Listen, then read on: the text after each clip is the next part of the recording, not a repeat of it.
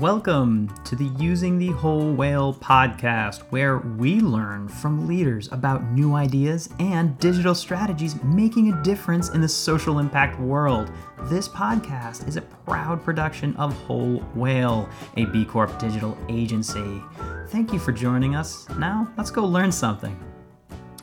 This week on the Nonprofit News feed, well, we are talking about turning that Amazon Smile upside down. I was, first off, really happy to be able to come up with that subject line. Um, not as happy that this program is ending. Uh, Nick, how's it going? It's going good, George. This is, I think, going to be one of those weeks where we are just focused on on one-liners and, and puns. But alas, I'll take us into the top story, which you alluded to, which is that Amazon Smile, the program that donated a, por- a portion of the proceeds from purchases on Amazon to nonprofits will be coming to a close on February 20th. This comes via reporting from NPR and other outlets. And in the history of the program, it dispersed nearly $449 million to nonprofits globally. However, the company says that the donations were spread too thin, minimizing impact that's in quotes. Um, Amazon pointed in their statement to other efforts, such as its Housing Equity Fund to support affordable housing near its headquarters, as an example of a social impact program it was investing in. However, in the articles, smaller nonprofits said that Amazon Smile donations were helpful and would be missed. And this comes amid broader economic headwinds that the industry is facing. Amazon has announced 18,000 layoffs. Tech layoffs are now commonplace across the board. Amazon smile, more like a frown these days. I'm sad to see a CSR corporate social responsibility program of this magnitude uh, get sunset in this way in short order. I've been looking on LinkedIn, um, the reactions, and some folks are saying, you know, good riddance. This was a distraction for nonprofits because it sort of baits an organization into becoming an affiliate marketer, meaning you get a portion of the sales based on a trackable link and you're pushing product as opposed to your purpose. I hear that. I also see $449 million uh, across nonprofits being something meaningful. Now, yeah, you spread peanut butter too thin and it turns into nothing, right? If I were to donate that, but like that's still just that's a lot of money. You know, there's um, 1.5 ish million nonprofits, so I don't I don't know that I buy that full narrative of like it was too small to make a difference. It was part of for some organizations a balanced fiscal diet. It was a diversification of revenue streams. You know, it was something that they they got and ideally didn't have to push too hard for. So bad thing, too bad. You know, I, I don't think that I, am curious why and and I'll maybe never know the reason of like the actual like is this a cost cutting? Is there just a change in CSR? Did they not get enough uh, from it because uh, on the same token, it actually served them as well. Because guess what? Somebody was buying something from them. You know, it was the affiliate marketing strategy. It was actually pretty darn clever and it worked. Uh, so sad to see it go. And hopefully there'll be a, an, another solution that arises, opportunity that shows up for for those organizations. I agree. I agree. It can't have cost them that much money to run though. Like that's the thing, right? Well, the, the other thing is like you can just sign up for an affiliate link and sell things. But I think the difference also with Amazon Smile is that you could have your supporters put Amazon Smile on their purchasing. So I had it for for my nonprofit, and it was just anytime I buy something on Amazon, a point went that way. So I, I maybe need to backtrack on like affiliate marketing versus yeah, actually it was adding a layer that said for these customers, a portion of your proceeds go back to this organization. So that is uniquely different, actually. That's fair. That's fair. We'll continue to see if we hear more about this. Maybe they'll roll out something different or new.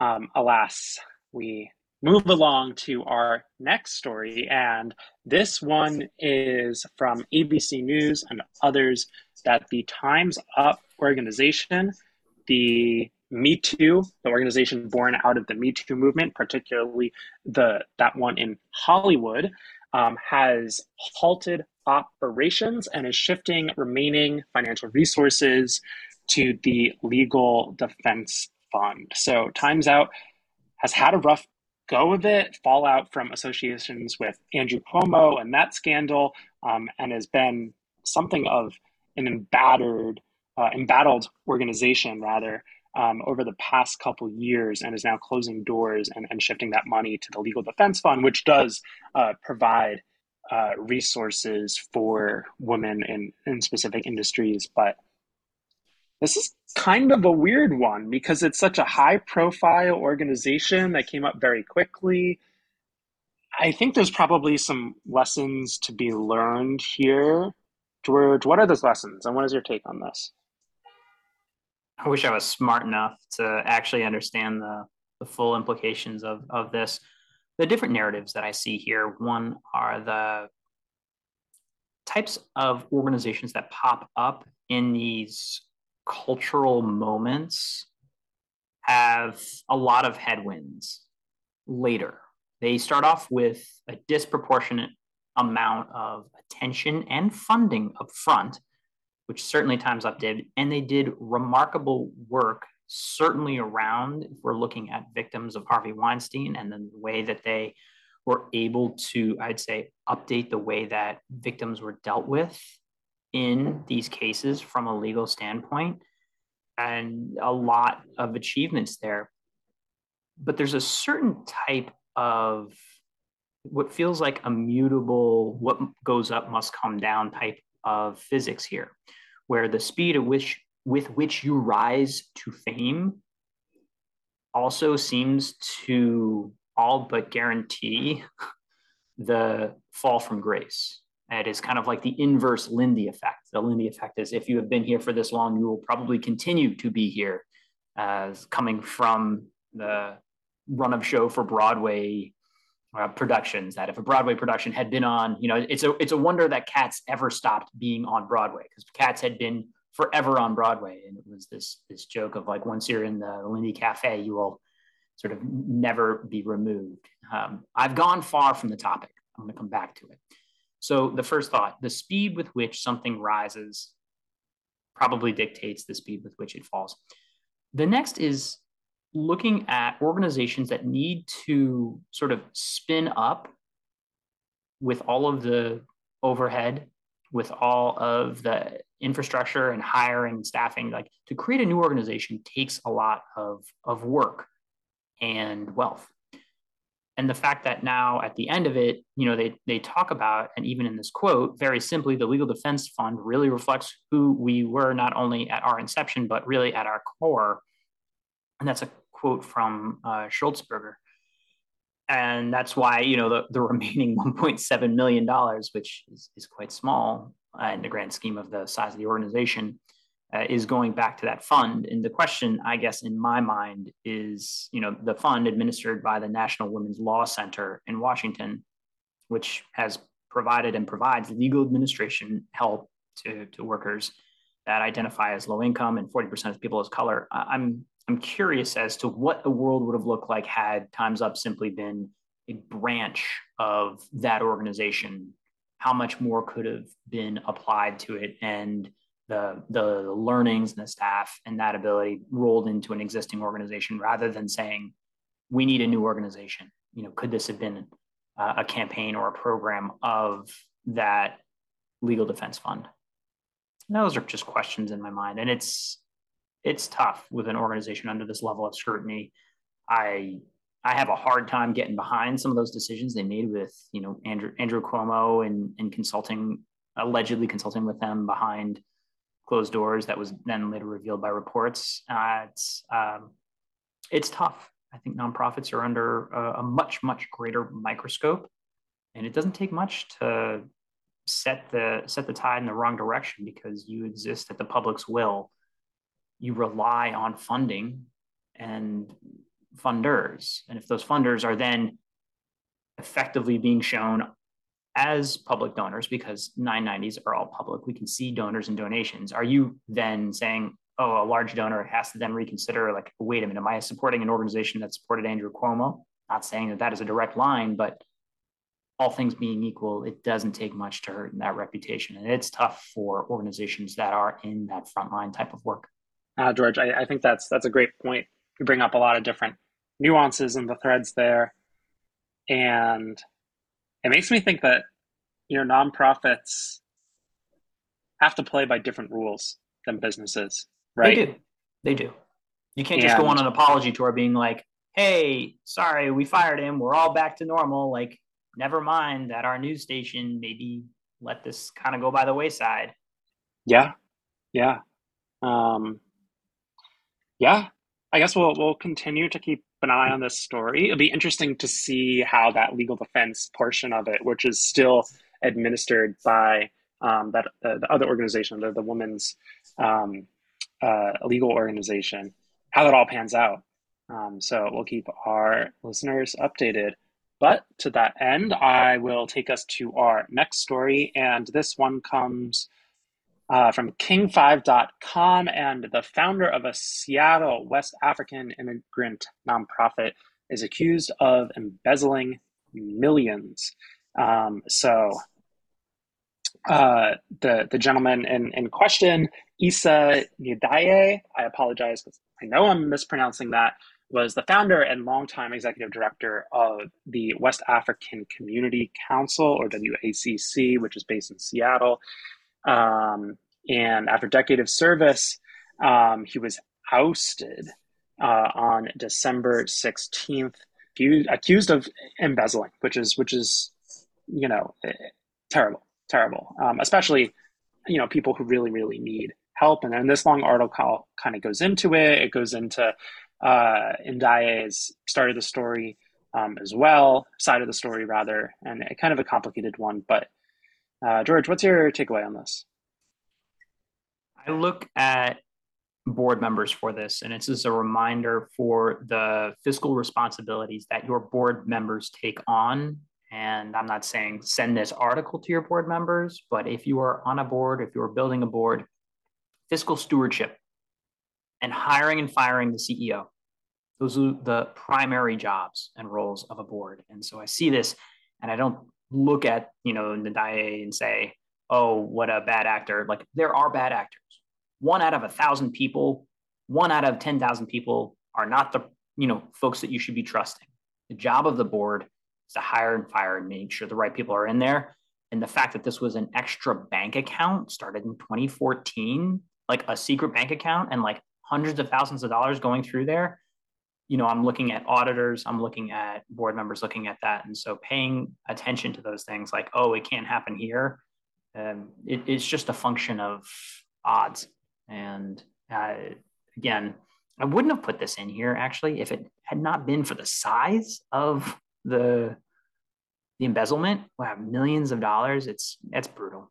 Uh, so it's a reminder to, to board members out there that uh, while those finance meetings may be boring and also the people preparing them like here's here's what you're actually doing. Um, you're making sure money gets to the right the right places and you're avoiding um, tragedies like this absolutely i think that's a fantastic point.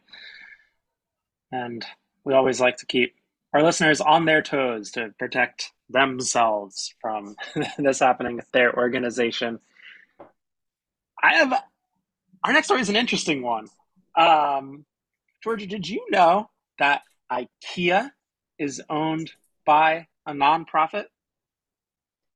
Here's the thing I didn't know that IKEA was owned by a nonprofit. Frankly, this is like a non story but it's fascinating because, uh, you know, in the the reputable, the U.S. Sun, and this title says no IKEA uh, people are only just realizing what happens to the money IKEA makes, and it's blowing their minds. I mean, first off, A plus on a hook title, but it's funny because there is a nonprofit involved and owner of the main entity. So IKEA is actually a nonprofit organization.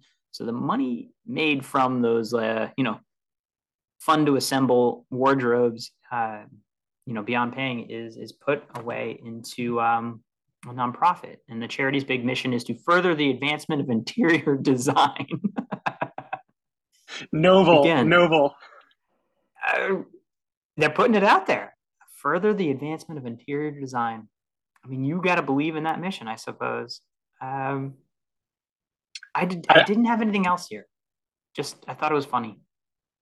It's really funny. So the detail is, IKEA store stores are franchised by a company called Ingka Holdings, which is fully owned by a nonprofit organization called Stichting Ingka Foundation. Um, yeah, I. it's kind of funny.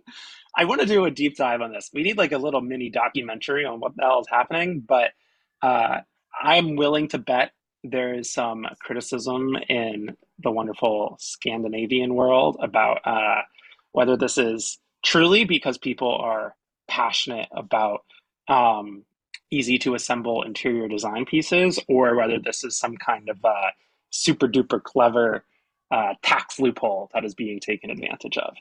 Um, yeah, I mean, look, there's some definitive like this is a tax play very clearly. They pay, according to Online MBA, 33 times less taxes than the average business. The Economist, the overall setup of IKEA minimizes taxes and disclosure, handsomely rewards the founding comrade Kamprad family, and makes IKEA immune to takeover.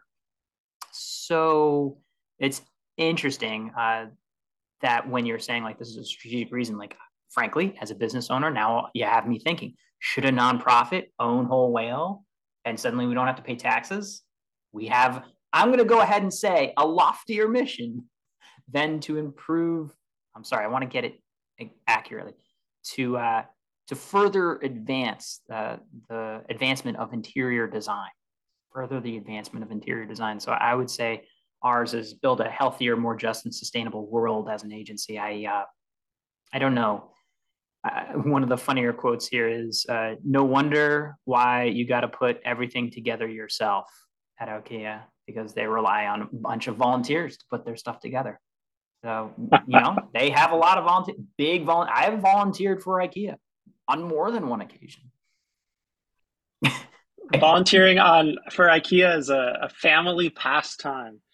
Um, that's funny here's another one for you, another light story. Where this is a good week. There's nothing too dramatic. In I mean, just you know, massive embezzlement, half a billion massive. dollars of CSR stopping at Amazon. This is a good week. Yeah, this is this is a good week for us. okay, you're classifying good week on this. Okay. I, you know, maybe it's just because it's sunny out, but that is a perfect segue into our next story where one New Jersey school asked, what if school was outside all the time, every day. So, New Jersey nature schools, quote unquote, are taking class outdoors, rain or shine. Um, and this article talks about bundled up kindergarten students at the Star Child Nature School in Medford, New Jersey, outside collecting tree sap to make glue for handmade ornaments. So this is an immersive, you are outside, you are learning, you are one with nature type situation at this school. And that brings us to uh, the relevant question of making uh, the question of nature versus nurture ever the more salient. Wow, it's it's all it's all nature school here, uh, and I know some are nonprofits, some are for profits, but there's a number of them I'll call out one quote here from the South Mountain Nature School. Our programs promote social and emotional development, instill confidence, and foster independence, said Mary Claire Sonneman, who also, in other news, happens to be my sister. And so I'm incredibly proud of my sister for starting one of these nature schools, pushing through the pandemic, and growing to the size that they have uh, in New Jersey. And, you know, I get to see the the pictures and the approach that they take. And there's you know that question that comes up well what about when it snows? And it's like you know there's no bad weather just bad apparel. So they they are out there rain or shine. And i think this is a, a really healthy way for for young people who are inevitably going to wander into the world of screen first learning and engagement and work to realize that you know food comes from the ground sap is fun and it's uh it's great to see. I'm very proud of my sister though in other news. That's super exciting. George did you know that's my hometown south mountain reservations with in walking distance from where i grew up? Now you can go over and say hi. Go over say hi. Maybe a little too old for uh nature yeah, school. maybe. You could volunteer, perhaps. Love it. All right. How about a feel good story? Yeah, what do we got? This one comes from the Philadelphia Inquirer, uh, and it's about the Eagles, the team, not the group. Uh, thought that their Christmas album would fund a toy drive, and it ended up doing so much more. So, the Philadelphia Eagles of football and sports fame until I follow football, uh, thought that they were just raising a mere thirty thousand um, dollars for this charity toy drive, when in fact they raised a quarter million, two hundred fifty thousand. Quarter million! Wow, wow, good for them. Yeah, what's nice is also going to be funding not just one but two toy drives and a summer camp uh, which objectively I while I respect toy drives and I like those moments, it's great to also say what about dealing with uh, the summer learning gap and supporting communities when um, when you're needing it potentially even more. So, uh, congratulations. Also, full disclosure here, Nick thought that this wasn't the team, the Eagles, but the band, uh, the Eagles, and it took him a couple of reads to realize that it was a fact about the sports ball. So, Nick, I think we all learned something today. We've learned a lot. Have we? Well, before I give you a terrible joke, I have a bit of a sponsored post here, and it's a, a note that we are opening up our, as far as I know, we only do it once a year and it's the ad grant cohort. And we're teaching organizations how to run the ad grant, the Google ad grant, the thing that you get 10K a month in in kind ads for placing ads that drive traffic and value to your organization. We're doing a five week live cohort. This isn't pre recorded. This is hands on, and we're sharing exactly how we run this ad grant to maximize the ROI for your organization. And so we're going to help uh, only, I think it's limited 25 organizations. It always sells out. Registration is now open, uh, and you can find that link in the show notes or wander around wholewhale.com slash university and you'll find it there. Alrighty. Question, Nick, for you. Uh-oh. Why why did the clown donate his salary? Mm, I don't know about the clown thing, but why did the clown donate his salary? All right. It was a nice gesture. Ah. Ah. Ah. ah. he, he laughs. Sometimes he doesn't know, and then we like go off. Nick, did you actually get this one, or is it going to be the one where you like pause and you're like, I didn't get it? Explain it to me. I I got this one. I'm a huge Shakespeare stan. I I'm very familiar with a court jester, and this was okay. yes, but offering to explain was as well a nice gesture. Um, sometimes I, just I wanted to do that. it because I feel like I cut off him like this would have been much funnier if he didn't understand. And he's like, I laugh, I don't get it. All right, thanks for humoring me. And this is what you get for staying to the end of the podcast. Leave us a review. Thank you. Bye. Bye. This has been Using the Whole Whale podcast. If you want to keep learning more about these topics and others, head on over to wholewhale.com slash university to keep learning with us. Thanks as always to gregthomasmusic.org for his tunes that underwrite our tracks. They're fantastic. Hope you're doing well, Greg. And just a reminder subscribes really help us on any platform that you listen to us on. Please give a thought to click and subscribe and maybe even a comment because we like hearing from you.